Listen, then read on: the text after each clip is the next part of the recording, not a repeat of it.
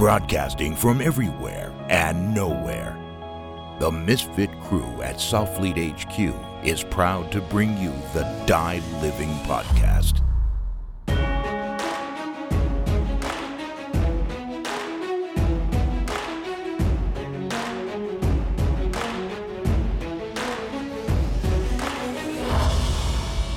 Welcome back to another edition of the Soflete Die Living podcast. Uh, today we have joining us Dr. Mike Roussell.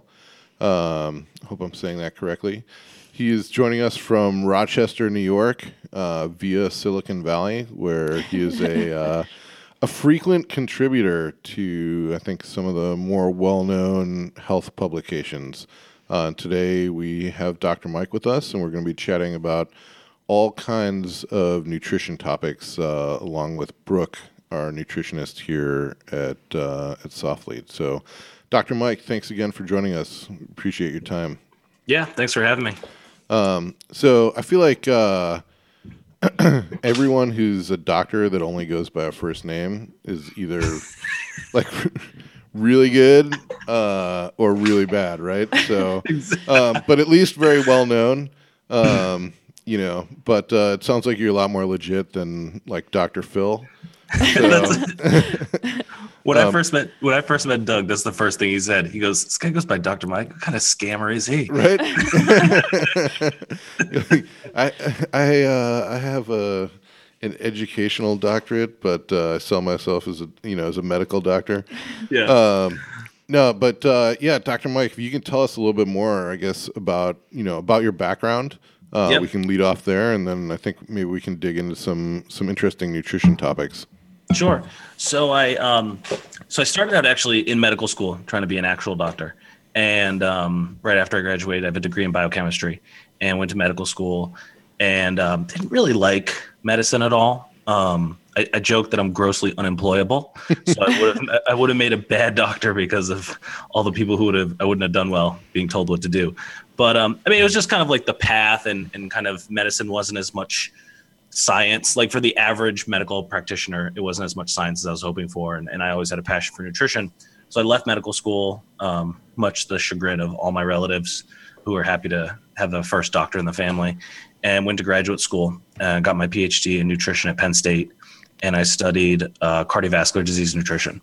So kind of the, the effects of, of nutrition on your cardiometabolic system. And, um, and that was really fascinating. I got to work with one of the kind of the top cardiovascular researchers in the world. So that was better than I could have ever imagined. And then graduated and kind of keeping my after I got my PhD, we had my wife and I had three kids. We had three kids when I was in graduate school, and at that point, um, it was a, we were a big ship to kind of move around, and we didn't want to kind of move out, out of the Northeast where our family is. So I just kind of started my own business, uh, working as a consultant. Did freelance writing. Um, I worked out of a gym in New York City. I commuted from central Pennsylvania to New York City for probably about four years, Wow. um, on and off. And you basically can only drive because there's no there's no flights there. But I commuted into Manhattan and I worked out of this gym uh, called Peak Performance, which is no longer around. But it was through there I got to meet and just kind of deal with an awesome um, clientele. So from professional athletes, basketball players, mixed martial artists, then kind of tech executives, finance people, models. Like I just kind of had this uh, variety of clients working with. Uh, so lots of different problems, lots of things to, to kind of solve, and that's that's kind of how I got on my path with with nutrition. That's awesome, man. Um, so, just to go back a little bit, why nutrition and cardiovascular science? You know, why not neurology? Or was there something specific that led you to that, or did you just kind of fall into it? So one of the things that got me, I, I got really into nutrition initially because I was into I was into bodybuilding as a kid right. and was into weightlifting. So that's kind of what got me into it. And then one of the books that really got me turned on to nutrition as something I could study was uh, was the Zone Diet. And so this so Barry Sears, the guy who wrote the Zone Diet, is it's all about inflammation and how inflammation impacts the body and how nutrition can impact inflammation. Um, looking back on it, some of his ideas are rather simplified, but it, it kind of got me down that path of inflammation being the driving force. And um, the lab group that I was joining, you know, they just they studied nutrition, cardiovascular disease in a clinical setting, and so I was kind of looking at do I want to do research with people or do I want to do ingestive behavior with rats? So it was more looking at feeding studies with animals. and uh, definitely want to work with humans versus animals. And so I found my way into this this lab group, and um, it was kind of serendipitous. Like as a graduate student, they pay for your research, like they pay for your studies through mm-hmm. grants. And so when I was there, this grant came up looking at beef and cardiovascular disease. I'm a big fan of red meat, so it worked out really well. and uh, and so I just started running that study. So it was just kind of the the path, like inflammation and then cardiovascular disease fit really well. Of also kind of where I could get in um, as a graduate student. Got it. No, that makes a lot of sense. And uh, I have to say, I share I share your love for meat. Um, we actually we own a butcher shop here in North Carolina as well. Oh, and, really? Yeah, and uh, I mean, mainly that was driven from when I met my wife. She was a vegetarian, mm-hmm. and mm-hmm. you know, kind of our, our and I was anything but, and our compromise was kind of eating humanely sourced meat, if you will. Yeah. Um, and that led us down this whole rabbit hole, uh, you know, of learning about kind of sustainable agriculture, and also the nutritional differences between you know like pasture raised livestock and kind of more industrial raised livestock. Yep. Um, yeah, and ultimately the you know the butcher shop was kind of a a result of all of that stuff coming together. Um, and it's uh, we recently had the the guy that raises all the beef that we buy on the podcast as well. Um, he's a, a neuro ophthalmologist, and so mm-hmm. he's got a really strong science background to kind of understand animal genetics and you know different uh, food qualities and whatnot. And I mean, this, all this stuff is is so so interesting and almost like mesmerizing sometimes, uh, especially how big the how big the differences can be at, at, what you would initially perceive to be at like such a, a minor change or you know kind of like minutia level. So yep. Yeah, the I, I think the genetic stuff that they do kind of with with animals and you know with this cow specifically that I know about, it's it's really amazing. Um, and I think if people could only, if like the end consumer could only understand like a fraction more of what's going on, mm-hmm. you know, like yeah. in the food supply, I think it would just be so, so eye opening. It'd yeah. be unbelievable. No, definitely. Um, so, I mean, going back to kind of the peak performance days, um, yep. you know, starting there and then maybe leading up um, you know, one of the things you talked about was seeing such like a huge variety in you know different clientele. Uh, yep. Not only you know their backgrounds, but body composition, and also their goals, right? So yeah, you know, what were you doing? You know, what's your kind of methodology, or you know, where's your focus um, as far as being able to kind of help all those different types of people? Um, you know, how do you tackle those problems differently, and you know approach approach all those people differently, but in a way that makes sense for everyone. So I think one of the things about peak performance, which I was more of a blessing than I really appreciated at the time, was getting to work with such a variety of people.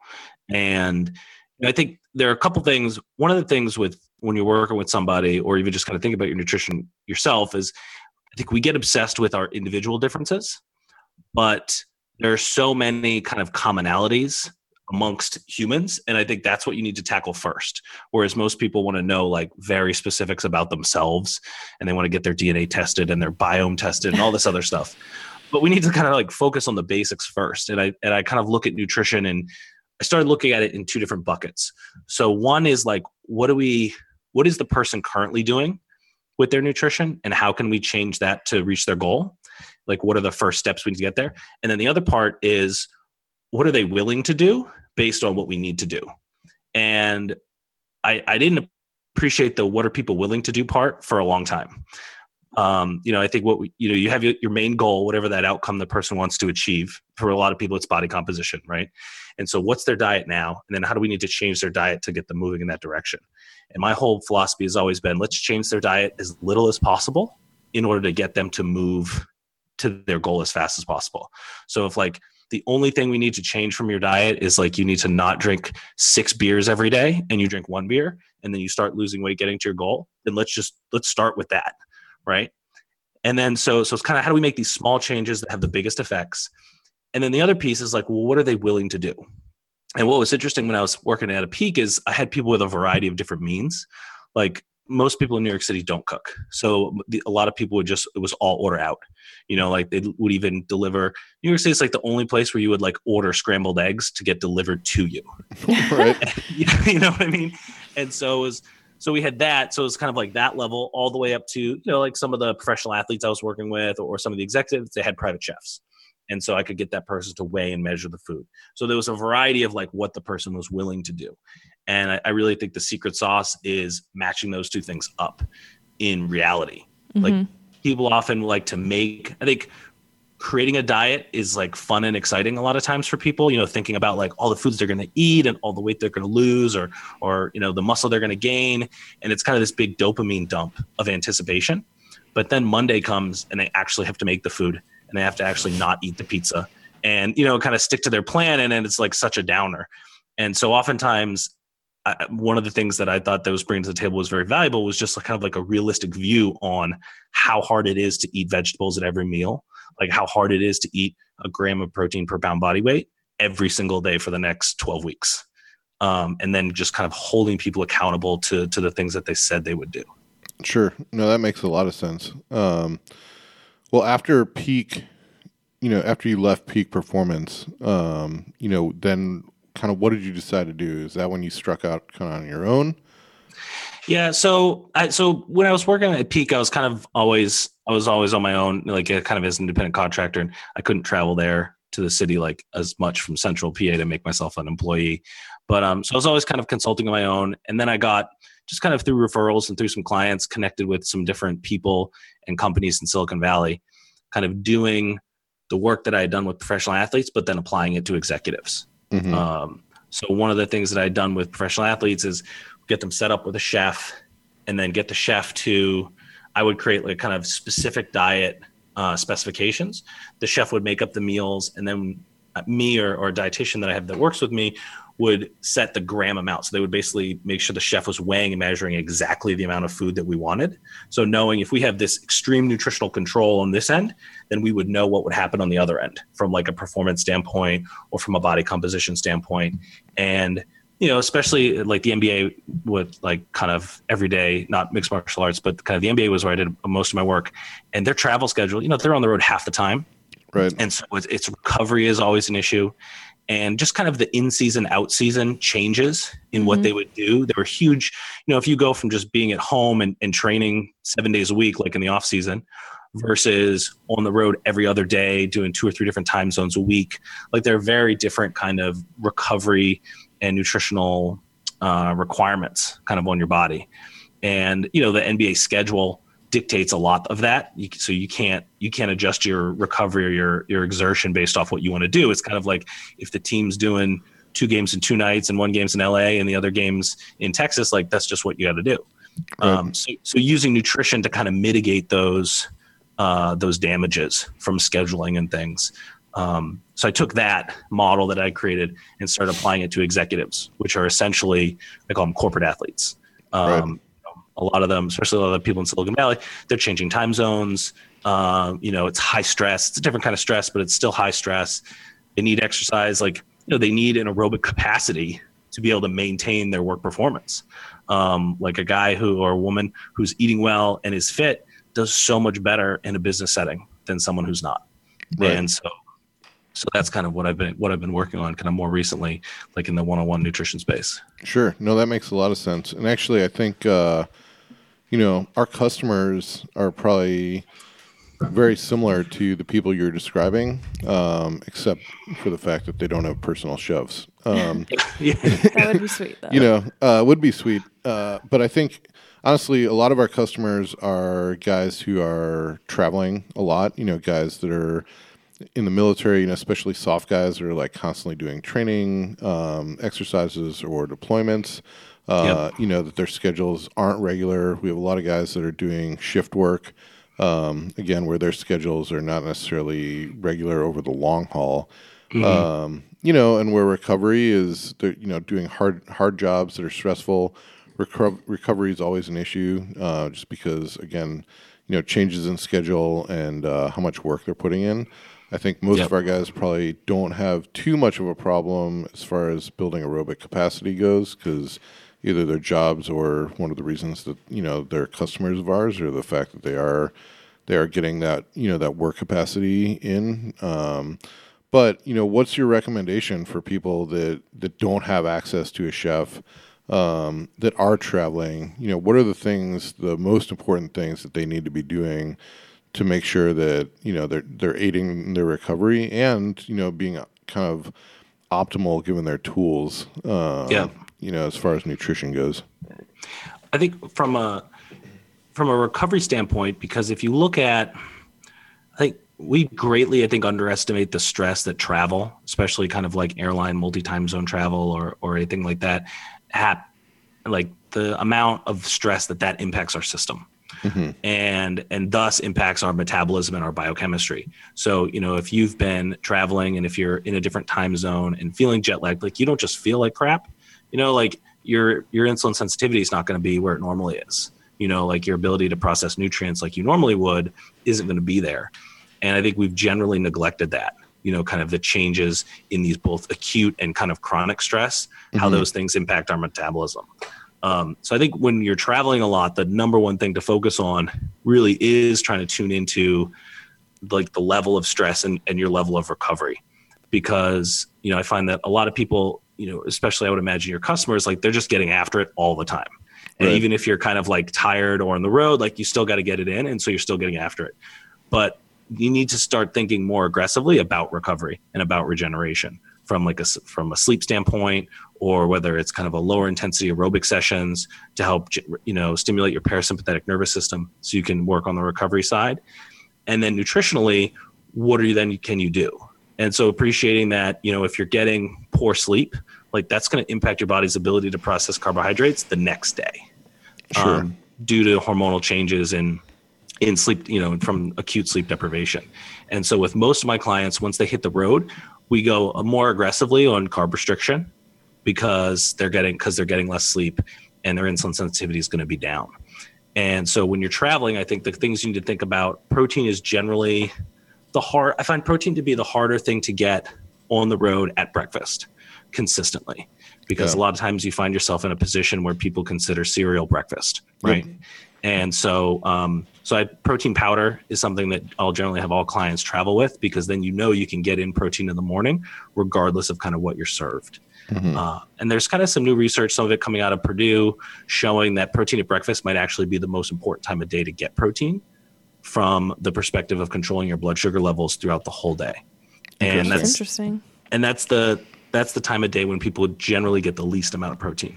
So when you're traveling it's kind of always thinking protein and then also spending a little bit of time to do some due diligence and to do some some recon uh, on the nutrition front where you're traveling. Um, so one of the things that i work with clients do i call them nutrition audibles. So is that so if you are in a situation and all of a sudden where you thought you were going to get your meal goes awry that you have some backup plan that's there ready for you to, to use. So you know there's a chain of restaurants and you always get X meal, and that's already kind of scripted and specked out, so that you're not trying to make a food decision when you're in like a tired, stress situation, because that's when you're generally going to make a bad food decision. Yep. Um, so when you're traveling, that's you know really valuable. And you know nowadays, like I'll travel and do a bunch of um, continuing education talks. It's I mean, regardless of where I travel in the country, you always still there are like ten restaurants that you're going to see at least three of them, no matter where you are. And so if you can go and find at these you know different restaurants that you always see, fast food or regular restaurants, what are three meals that you know you always can get? Is that kind of having those in your back pocket so when things go awry, knowing that you can just go and get that meal and it's going to fit all your needs. And so doing a little bit of that extra due diligence really can make all the difference. That's really good advice. You brought up an interesting topic I wanted to go back to, kind of about the sympathetic versus parasympathetic system. Mm-hmm. And George actually talks about this a lot using breathing exercises to Yep. bring yourself back to that parasympathetic state. Yep. But I think what we forget is we can do the same thing with food and hormones, kind of like you're talking about. Yeah. So, what are some things like I kind of want to touch on? We had someone interested in how your body responds to glucose and how it brings you into the parasympathetic state. Do you want to just like talk about that a little bit more? I don't know if like um I don't know if it's say like glucose necessarily the parasymp I don't know if glucose brings you into the parasympathetic state, but when you're kind of this more parasympathetic drive, kind of like fight or flight drive, that's a situation where your body's going to be mobilizing glucose. And so having high glucose levels could probably mimic, you know, I would say, you know, maybe Yeah. like Like mimic eating that state. food, right? Yeah, like it mimics that state. And so, you know, I think that either whether if you're always kind of running this high glucose situation, you know, your body doesn't like to do two opposing things at once. Kind of like if you're in this parasympathetic st- or sympathetic state and you're mobilizing glucose, you're not Mhm. going to be pulling from your say fat reserves or storing fuel in a different way. And one of the things that I've kind of started to play around with with clients in travel, and it was partly because just uh, food in uh, airports is so horrible, and is that is doing some meal skipping. I don't really want to call it intermittent fasting, but more kind of like planned meal skipping. That you could be in a situation where you don't eat and your body doesn't totally freak out. You know, like if you go four hours or six hours without eating a meal, that you don't feel like you're going to fall down and that your heart's you know going crazy and you're going hypoglycemic. Like I think that that's an important piece that we you know that I've started layering into to people's diets who are kind of more stressed or are in a lot of these travel situations because oh go ahead No, I was just going to say intermittent fasting. I know seems like it's kind of on the downward slope of popularity, but especially as a way to kind of positively affect you know hormonal balances throughout the day, or use you know hormones uh, to your benefit for body composition changes. You know, was something that was seemed like there was a lot of research coming out uh, about that topic for a number of years. Uh, I get the sense that maybe you're not as crazy about it. Um, I think that the data, for me, I think the data shows that if you eat a low carb diet, like kind of a, a low carb diet, that you get just as good of a benefit from a health perspective and a weight loss perspective as intermittent fasting. Um, and I think people would generally prefer to eat versus not eat. Sure. Um, but I also think that there's this idea of uh, metabolic flexibility, which is that your body is flex is very flexible in the in the fuel source, so that if your body needs to use fat as a fuel, it can. If it needs to use glucose as a fuel, that it can, and vice versa. And and it's kind of called fuel switching. And when I think for a while when people kind of got into this, let's eat four or six meals like every two or three hours, and they were eating very regularly, that you kind of get your body into a rut. Whereas if you were to skip one of those meals or two of those meals, like your metabolically your body would freak out because it was expecting that fuel and you weren't ready you weren't ready to mobilize the fat or the fuel needed to to take care of your system before you reach the next meal. And so I think that putting in periods of fasting so that your body can handle that. Like, could you wake up, not eat breakfast, and eat your first meal at three o'clock and still go through your day? Like, I have a lot of clients who couldn't do that. Like, their body would just totally freak out. And metabolically, I don't think that's necessarily a healthy position. Like, I think you should be able to eat, you know, not eat or eat and still be able to perform. And I would imagine, you know, like a lot of your clients, the soft guys, there are lots of situations where they need to skip meals and still perform at a high level. And so, kind of, are you stress testing your body in that way? Um, and so, I use airplane travel or airline food, um, skipping that as an opportunity for people to kind of test the limits of of how their body can metabolically switch fuels. Yeah, a lot of guys, uh, you know, when you hear guys give advice about going to selection, you know, one of the things they talk about is essentially not going too lean into a selection event, right? It's like, hey, you're going to be calorie restricted for the next, you know, two weeks to eight weeks, and you want to have that extra 10 or 15 pounds of, uh, you know, McDonald's or whatever it is kind of uh, on your body so that when you're super calorie restricted a few weeks in, you're you're still able to get energy, uh, you know, from those stores. You're going to be losing that weight over the course of the event, and you may as well go into it kind of with that reserve rather than, you know, looking like uh, you go right onto the set of Baywatch and end up, you know, kind of like crashing 12 hours into it, right? Yeah. And also and also being no, I think that's right. Like you need to have that fuel there to use, but then you need to be in a state where your body can access it. You Yep. know, like like a lot of people um, you know, if you think of like the average American who's overweight and pre-diabetic, right? Like they have a lot of fuel that could carry them through many selections, but they don't have the, you know, like they don't have the metabolic flexibility or kind of capacity to access to readily access that fuel um, in order to, uh, you know, to use the fat that they have stored there. Right. So if you let's say you start changing your diet, um, you know, so that you are more metabolically flexible, or that's your goal. Yeah. You know, how long does that take? and what are the what are the steps people need to take is in order to make that change? Um, you know, especially let's say uh, you know a, a lot of our customers are younger guys who you know are maybe looking to actually gain weight, you know, put on muscle mass, um, and I think due to you know both like budget constraints, time constraints, um, and just kind of like a a general lack of knowledge maybe in the kitchen.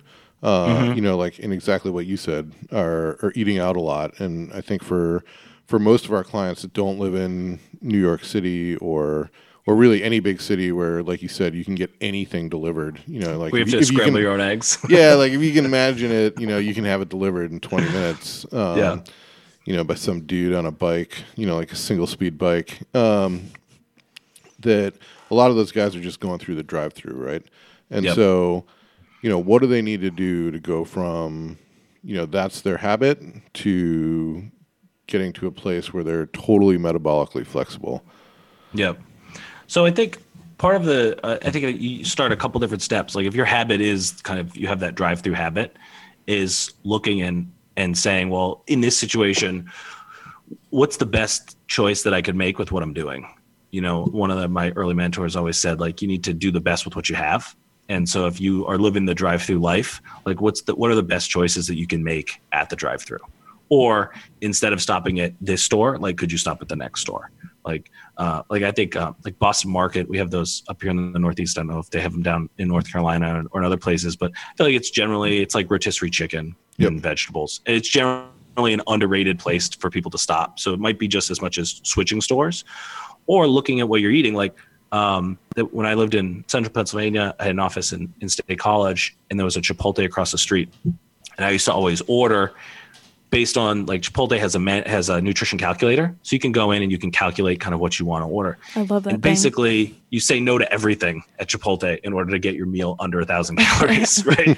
And so I would go and I knew I had like this like 700 calorie meal that was just like how I wanted it, and I would stand in line, and there would be these you know college girls who are a third of my size ordering like a 1500 calorie meal but they were feeling good because it was you know like locally sourced and chipotle and they had all these good feelings about it Taco salad's a salad, right? It's got to yes, be healthy. exactly. A taco salad. like double the meat with sour cream and guacamole and cheese. Like Crunchy fried bowl. so I think like part of it is um is just taking, you know, don't even have to change where you're going, but just become a little more aware of what you're consuming. And every place has calorie counts nowadays. And you can look up, you know, I just did a piece with a writer for Men's Health where it was kind of like best fast food choices. Mm-hmm. Like you can go to every single restaurant and at least get an estimate. You know, I don't think that the kid making minimum wage at Chipotle is like measuring how much chicken he's putting on your burrito, but you know, it, it's kind of a you have a good estimate. I think a lot of times that stuff's so standardized, though, man, because you know the restaurants are so concerned about consistency and Mm-hmm. waste. You know that that even if that guy isn't measuring it, you know, like someone else is measuring it for him, right? Like here's Yeah. the scooper, like the pre-measured portion, etc. Yeah. Um, and I think that if anything, you probably are are probably getting a pretty consistent meal at, at most most chain type places. Yeah. Um, so But but so I think it's going there. You know, like kind of my basic tenets. You know, from a nutrition foundation of you want to have vegetables at every meal, you have protein at every meal, you want to um, kind of eat your starchy, so kind of your grain based carbohydrates closer to exercise or earlier in the morning, and then kind of depending on your level of training. Like if your training is very aggressive, then it doesn't really matter as much. But you just apply that to where then you're going. So if you're going to you know X fast food restaurant, just think like where how can I get vegetables here? Where am I getting my protein? You know, how am I cutting out added sugars? And if you can ask yourself these simple questions, I call them the six pillars of nutrition, then you're you get pretty far down the road, you know, without ever needing a private chef. You know, that's Right. more it's usually more of a convenience and a luxury than a requirement to hit these basics. And the more the more active you are, and you know, with your clients who are training hard and frequently, it, you're a lot more forgiving with your diet, you know, and some of the big keys to becoming more metabolically flexible are improving your insulin sensitivity. And so if you are getting leaner or exercising frequently, those are two really good ways to do it. right, And and then I would say the next thing that you would layer on that would just be to exercise in different states. So don't always exercise with carbohydrates. You know, sometimes exercise fasted, sometimes exercise at a meal. Be able to exercise in a, in in different situations so that your body becomes able to fuel itself with whatever fuel is available, not kind of always having glucose available. Yeah, no, totally. Um, two things to kind of mention there. One is just a side note, but if you remember those, I think it was like Bud Light commercials back in the day, the Real Men of Genius. Um, the Mr. Giant Taco Salad Inventor one is is like so so amazing. Um, I think we're gonna have to maybe like play it at the end of the podcast. I mean, it's it's like hands down my my favorite Real Men of Genius commercial. Um, but the second is that I think you know what you say is we fall into habits so easily, and in some ways that's that's really good, right? Because Yep. I mean, habit is the type of you know good habits keep us on track. Um, but the flip side is that you know if you're always used to you know doing X before Y, it become you become more inflexible. Um, and and those little those little things how they link together uh, can open up you know like really big differences down the line. You know, a friend of ours. Um, he was talking about how he switched um, he switched gyms and basically went from a gym that only had bumper plates to a gym that had like kind of a combination of bumper plates and like the old school like you know like steel or iron iron plates um, and so he started deadlifting with metal instead of bumper plates and when he went to a competition uh, where they only had bumper plates he like blew out his PR. You know, it was like he performed way better than he thought he was going to. Um, and you know, he's trying to figure out like, man, like what, you know, was I just having a really good day or, you know, what was the issue? And someone finally pointed out, they're like, hey man, you know, if you look at when you're putting a hundred pound plate on the bar that's maybe, you know, like two and a half inches wide versus like a hundred pounds of bumper plates that's like a foot wide, you know, when you go to lift that bar, you're actually lifting the weight almost like a you know the whole concept of putting chains on the bar right like Yeah, the yeah. ends of the bar aren't coming off the floor at the same time the middle of the bar is there's just enough of a bend right Yep. and that little bit right of training where the weight was closer in so you had to pick that all up at once and then transitioning to with the bumper plates where you could start the pull essentially a little bit lighter because the ends of the bar were still on the ground you know Mm-hmm. Yeah. was enough to give him that edge in competition and you know that's something that i mean he never would have thought of you know until it happened. Um, but when you make the comment about you know hey don't always train you know with carbs like you know right before or right after the, your workout et cetera kind of switch it up. Um, you know that i think it, it it made me immediately think of that right? Like how can you get yourself into a into a situation where you're on a routine that's keeping you doing good things, but not so ingrained in the routine routine that it's you know holding you back. The other thing, uh, this kind of like leads to my next question for you is, I think so often people are so worried about making the wrong choice um, on like a really detailed level, right? So Yep. you know, okay, I don't have to train with carbs all the time, but you know, like which which workouts are the ones that I need for it? Then you know, is it totally random or you know, um, am I going to do a workout that I should have trained with carbs and afterwards someone's going to be like, holy cow, you didn't train with carbs for that workout? Like, what were you thinking? You know, like, no, no, that's not the one.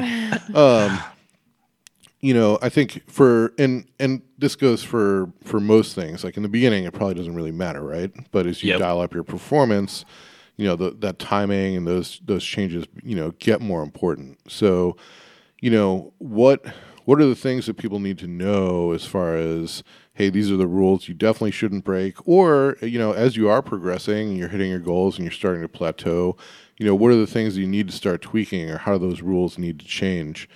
um, because it obviously you know what we've been saying so far is essentially just you know like eating healthy is the first step right Yeah. um, and so after you let's say you're already doing that or you, you've already made that change like what's the next step then Yep. So so yeah, I would say eating healthy consistently is the first step, and why that has so much play with such a wide variety of people is the consistency standpoint. And I feel like if you're not if you're not tracking how consistent you are with your diet, then you really have no idea, because humans have a very unique ability to forget all the pizza, cakes, cookies, and pies that they consume during the week, and they only remember all the salads that they eat. So I think it's really as simple as like you know x's on a calendar days that you've you know kind of hit all your rules and your guidelines for nutrition. Do all your clients keep food journals, um or their chefs keep, keep the food journals? no. So so i would say kind of with anybody um like food journals kind of like writing what you've eaten afterwards works i think initially but it's a little more react you know kind of it's more reactory Mhm. um, so it's kind of like the after the fact so i like meal plans a little bit more like that they're planning to do these things and then we'll check off that they did them Sure. and I think so you I'll have to combine them, right? Because if you have a meal plan and you skip a meal, but you eat, you know, pizza and ice cream instead, yes it's easy to be like, well, uh, you know, hey, that just doesn't show up in the meal plan, right? Like, Yes. you know, out of sight, No. out of mind. Yes. so like I have a what I'll do actually with a lot of clients, it's super simple. We use Google Forms and they get an email every morning where they like it's like a you know a, a drop down menu for breakfast. We call it kind of like the optimal breakfast, um, like a, an inline breakfast or a freestyle breakfast. So the optimal breakfast is the meal that was planned. An inline breakfast of it's in line with the plan. So you know life kind of threw you a curveball and you didn't eat the specific thing you were supposed to eat, but it still kind of hit our rules of like a starch, a vegetable, and a, and a protein, right? That they got kind of those main things. And then a freestyle was basically just, you know, they were, you know, Cinnabon, basically. So, so yeah, so we, we always keep something like that so we can quantify and track. I mean, it's just like you would track, you go, you know, you track your weights and sets and reps in the gym because you want to know what you did. Um, same thing with the food, you know, with kind of food log and food journal. Sure. And so once you've kind of nailed that consistency of the goals, you just kind of move to like I call it the stages of nutrition. You move to the next stage where you're you're more concerned with amounts and types of foods at you know kind of on a more specific level. So this kind of gets more into tracking macronutrients and then specific you know foods and meal sizes. And I think this is important for people because you know there's some really interesting data to show that you could put someone on a on a kind of a moderate carbohydrate moderate fat diet, kind of like a zone, call it paleo ish from a macronutrient standpoint. Or you could put the, someone on a low fat diet, so it'd be about 50% of calories from carbohydrates, 20% from fat. And these two different groups would lose the same amount of weight. But then if you start and you segment those people by their insulin sensitivity, the people with poor insulin sensitivity lose more weight on the carbohydrate restricted diet than on the lower fat, higher carbohydrate diet. So when you kind of look at two individuals who are seemingly the same body type but aren't responding you know similarly to the diet then it starts to be like an underlying metabolic difference Yeah. How do you figure out which category you are part of? Is it just trial and error? um so you could do it a couple ways like i think if if you've been nailing kind of your foundational nutritional principles and for 4 to 6 weeks and you're not making that progress like if it's let's say it's weight loss and you're not making that weight loss progress, then I think you need to start looking more specifically at carbohydrate type and amount. Um, you could also just get some simple blood tests, like if you got a fasting blood sugar or you got a hemoglobin A1C, which is kind of a more of a running average of your blood sugar over three months. And if those are elevated, like when you talk to your physician or, or the, the dietitian you're working with, and those are kind of elevated towards the pre-diabetes level. And I think a lot of people are surprised that even if they're leaner, that they can still have kind of higher blood sugar. Um, then you need to start looking at more carbohydrate restriction than kind of free for all carbohydrate intake. And so, you know, it's a blood test or it's just kind of like your body composition is not changing. The first thing I would start doing is start moving down your carbohydrates, capping it at 40% of calories, and then moving down as low as 20, but usually about 30% of calories is enough to get people, you know, kind of moving in the right direction. Right. Yeah, and you know, one of the things the blood test is really interesting because I feel like we are well, everything in general is becoming more personalized. Yep. Um, and one of those things, you know, you have these like 23andme, you know, dot com tests uh, that are, you know, these like genetic ancestry type things. Are you seeing a lot of work uh, or things coming out that are really, you know, tests that then help totally tailor, you know, either nutrition plans or something else to the individual? Uh, you know, are those tools that that you are seeing like more viably accessible uh, to the average person? I think a lot of the I'm a big I'm a big believer in simplicity. All right. And while while I love my wife says like I love tech and gadgets. Well, I love gadgets and and I love kind of that you can do all these things. I think you always need to ask the question like is this going to change what we're actually doing? Mhm. You know? And you know, like if you're still in this first bucket where you haven't nailed the foundational stuff, like it doesn't, I don't, you know, it, figuring out your genetic profile and how that impacts carbohydrate tolerance, it doesn't necessarily matter if you're just not doing anything consistently. Sure. But as as people kind of progressively move to the next buckets, moving down kind of the specificity level of nutrition commitment and Right. detail, those other things can become valuable. But you know, I think when you look at a lot, there are a handful of companies now who take your 23andMe, take your genetic data, and they'll plug it into kind of more an athletic profile to kind of look at more genes that, um, and looking more at your DNA that's regarding to like nutrient metabolism and, and exercise performance. The nutrient stuff it's still they're still kind of guessing. Like if you look at the references and the studies that they're referencing it's not very conclusive. Um, like i remember i did one and it was basically all these red bars saying that i should not touch or look at carbohydrates based on my my genetics but then when you kind of looked at the references and, and what they were using to back up those um, kind of the bars and the claims in your report like they were pretty weak yeah. um, so I think a lot of that stuff right now is they're flashy objects. Um, I think you can go really far with some like some classic blood tests. Like if you do like your cardiovascular risk panel, which gets you all your lipids, it gets you your fasting blood sugar. Uh, you look at thyroid hormone. You do kind of like a traditional um, testosterone, total free testosterone, uh, vitamin D, magnesium blood magnesium is not a common one but if you can get that like if you kind of get just get those which you can get mostly from your doctor like you don't need to go to some a fancy place to do it that that gets i would say 99 to 95 to 99% of my clients is what we would use that we don't really use the the super fancy stuff. Yeah, the new ones I've seen some collegiate athletes I worked with use with it's like how do you metabolize sodium or caffeine? And it was interesting, but like you're saying, I didn't really see that there was that much like application to it, I yeah guess. yeah totally i think it's interesting like i'm a fast caffeine metabolizer which is interesting which just kind of gave me more free reign to drink more coffee but it didn't necessarily impact you know what you were doing or kind of your performance sure. So I think that's kind of that's kind of where we are. I think we're in the same place kind of with the microbiome stuff. You know, that's really popular. Like there are a couple companies where you can look at your you can have your gut um, bacteria uh, profiled. And I had a client that wanted to do it. And I was like, look, I'm like, we're kind of it, it literally wouldn't change anything we're doing. Like we have kind of this well-rounded probiotic that targets. There's one probiotic that can actually targets your cardiovascular risk profile. It can, in, can reduce triglycerides and total cholesterol, and this certain strain. And so, like we're doing this, but we're doing this probiotic. Like we're stress reduction and these different things as much as we can. You know, we're on fermented foods in the morning. Like I'm a big uh, cup of kefir every day. Like I'm a big believer in that. And so we're doing all these things. I'm like, I can't see what this test is going to give us that's going to change what we're doing you know, based on kind of like your effort and availability to take on new things. Sure. So I think that's an important thing to to add. Well, but I mean, uh, you know, even the like the probiotic, right? That's something that I'd never even heard of before. Um, is that something that's relatively new? Something that's targeting, you know, like a CRP, like lipid risk, or It's uh, you know, it's funny. It's because there aren't very many. There was like a company that sold it, and then I, that company went under. And there are a couple other places um, sell it, but it basically what it does is it helps um, with bile excretion. So it helps basically with with excessive cholesterol excretion. It Gotcha. also then helps lower your triglycerides. But I mean, I think it's awesome because for you know like i have some clients and because of my like my phd is a little more in cardiovascular disease like we'll delve a little more for kind of like the older people in the Mhm. cardiovascular profiles but some people like no matter literally no matter what you do like their lipid profile just does not move in the right direction yeah, and uh, and this is something that works really well especially for people who don't want to go on a statin um, sure. so what yeah. uh, do you mind telling us what the the probi- probiotic is?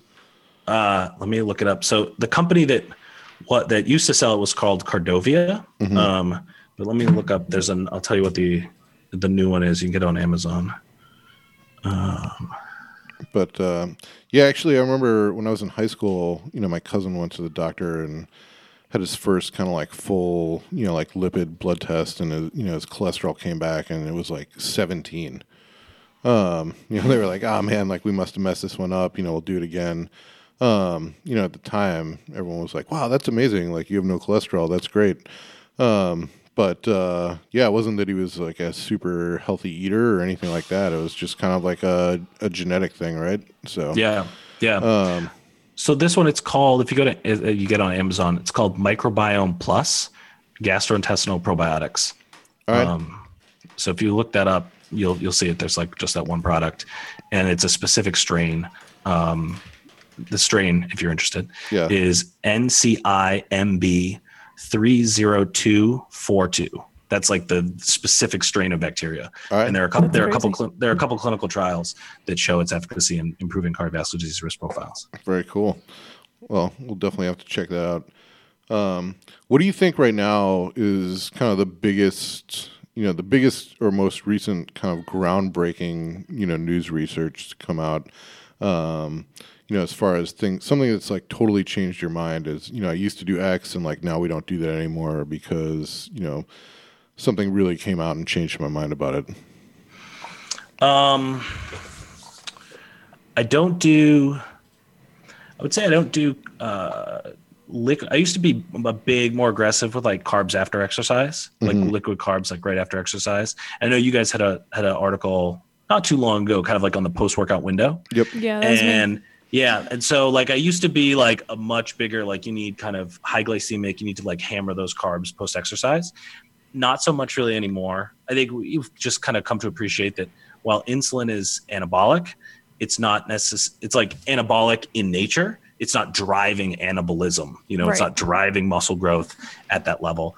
And that unless you're someone who's doing two a days or is training, you know, seven days a week intensely for multiple, you know, several hours, like you just don't need those liquid calories right away. Like you don't need to send your body on that hormonal roller coaster. Um, so that's that's one big change. Um, I think the other thing more recently that I've become interested in is how circadian rhythms impact uh, metabolism.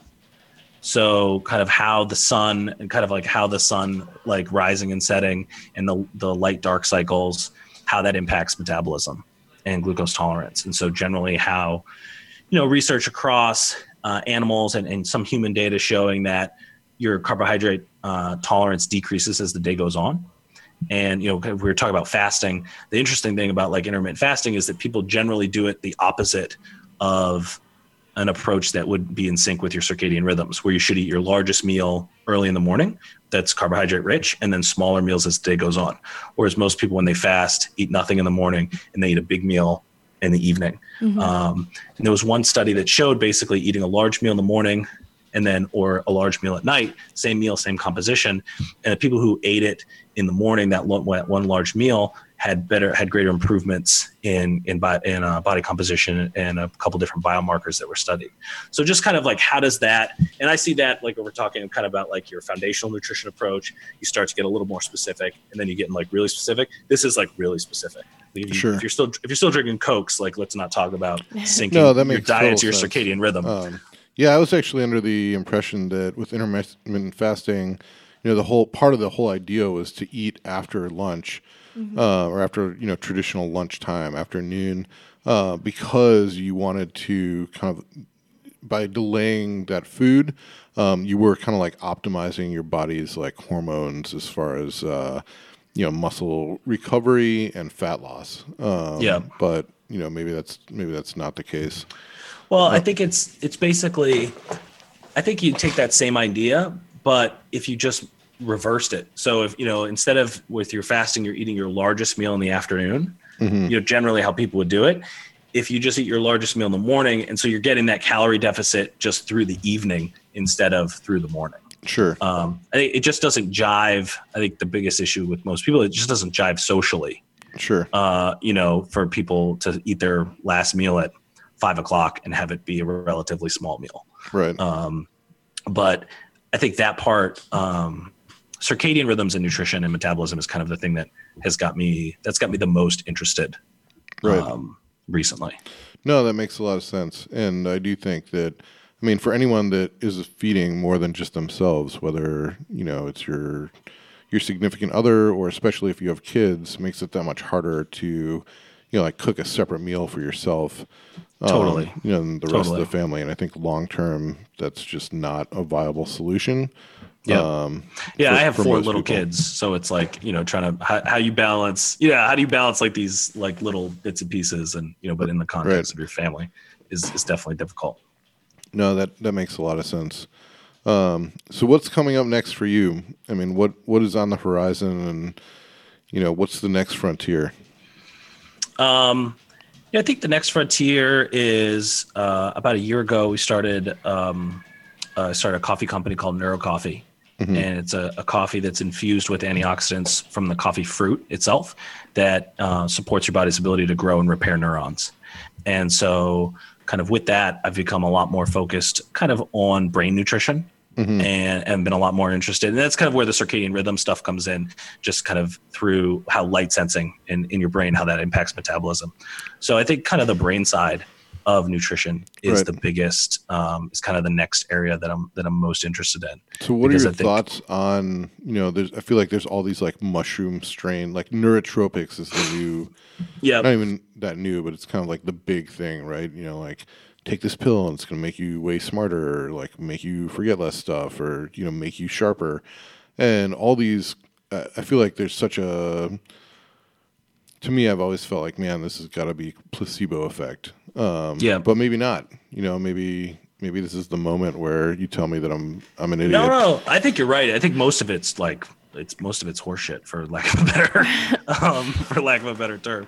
Um, you know, if you look at like there just was a report, it was either the FDA or the FTC just completed, which basically said the world of nootropics is the wild west, full of claims that shouldn't be made, and that we need they need to take more regulatory um, effort and time to to scour that that area. So I think you're right. I think while nootropics are, um, you know, becoming more popular, um, it's just a lot. So much of it is just you know snake oil. Yeah. Um, well, that's good to know.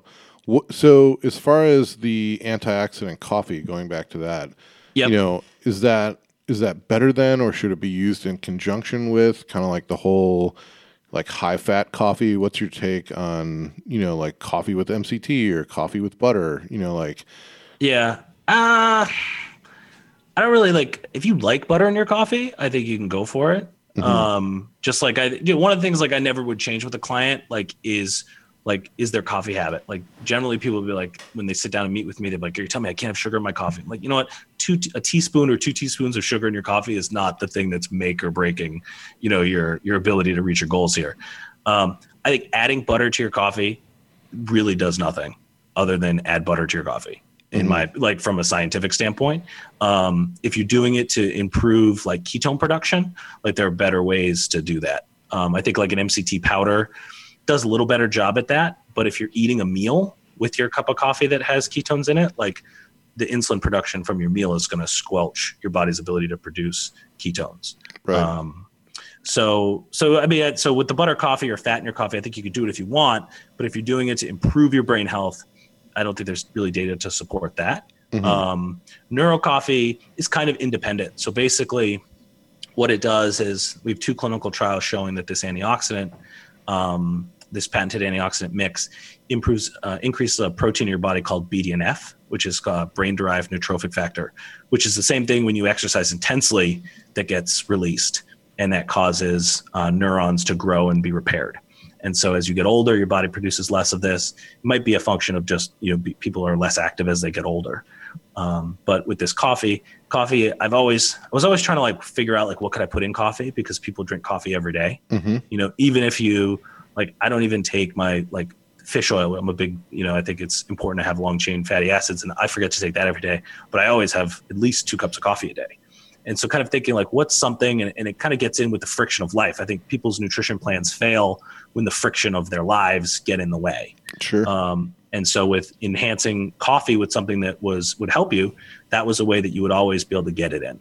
Um, and I think just kind of if going back to talking about like the foundation of your nutrition, and this is something that like Brooke and I had talked about when she was like working on meal plans, is like how can you make something one time and then reuse it a couple other times? yep. and you know that that i mean basically what that's doing it's helping reduce the friction of nutrition in your life which is going to help you do it more and so neuro coffee was just a way that you could improve or support your brain health uh, in a low friction manner Oh, that makes a lot of sense.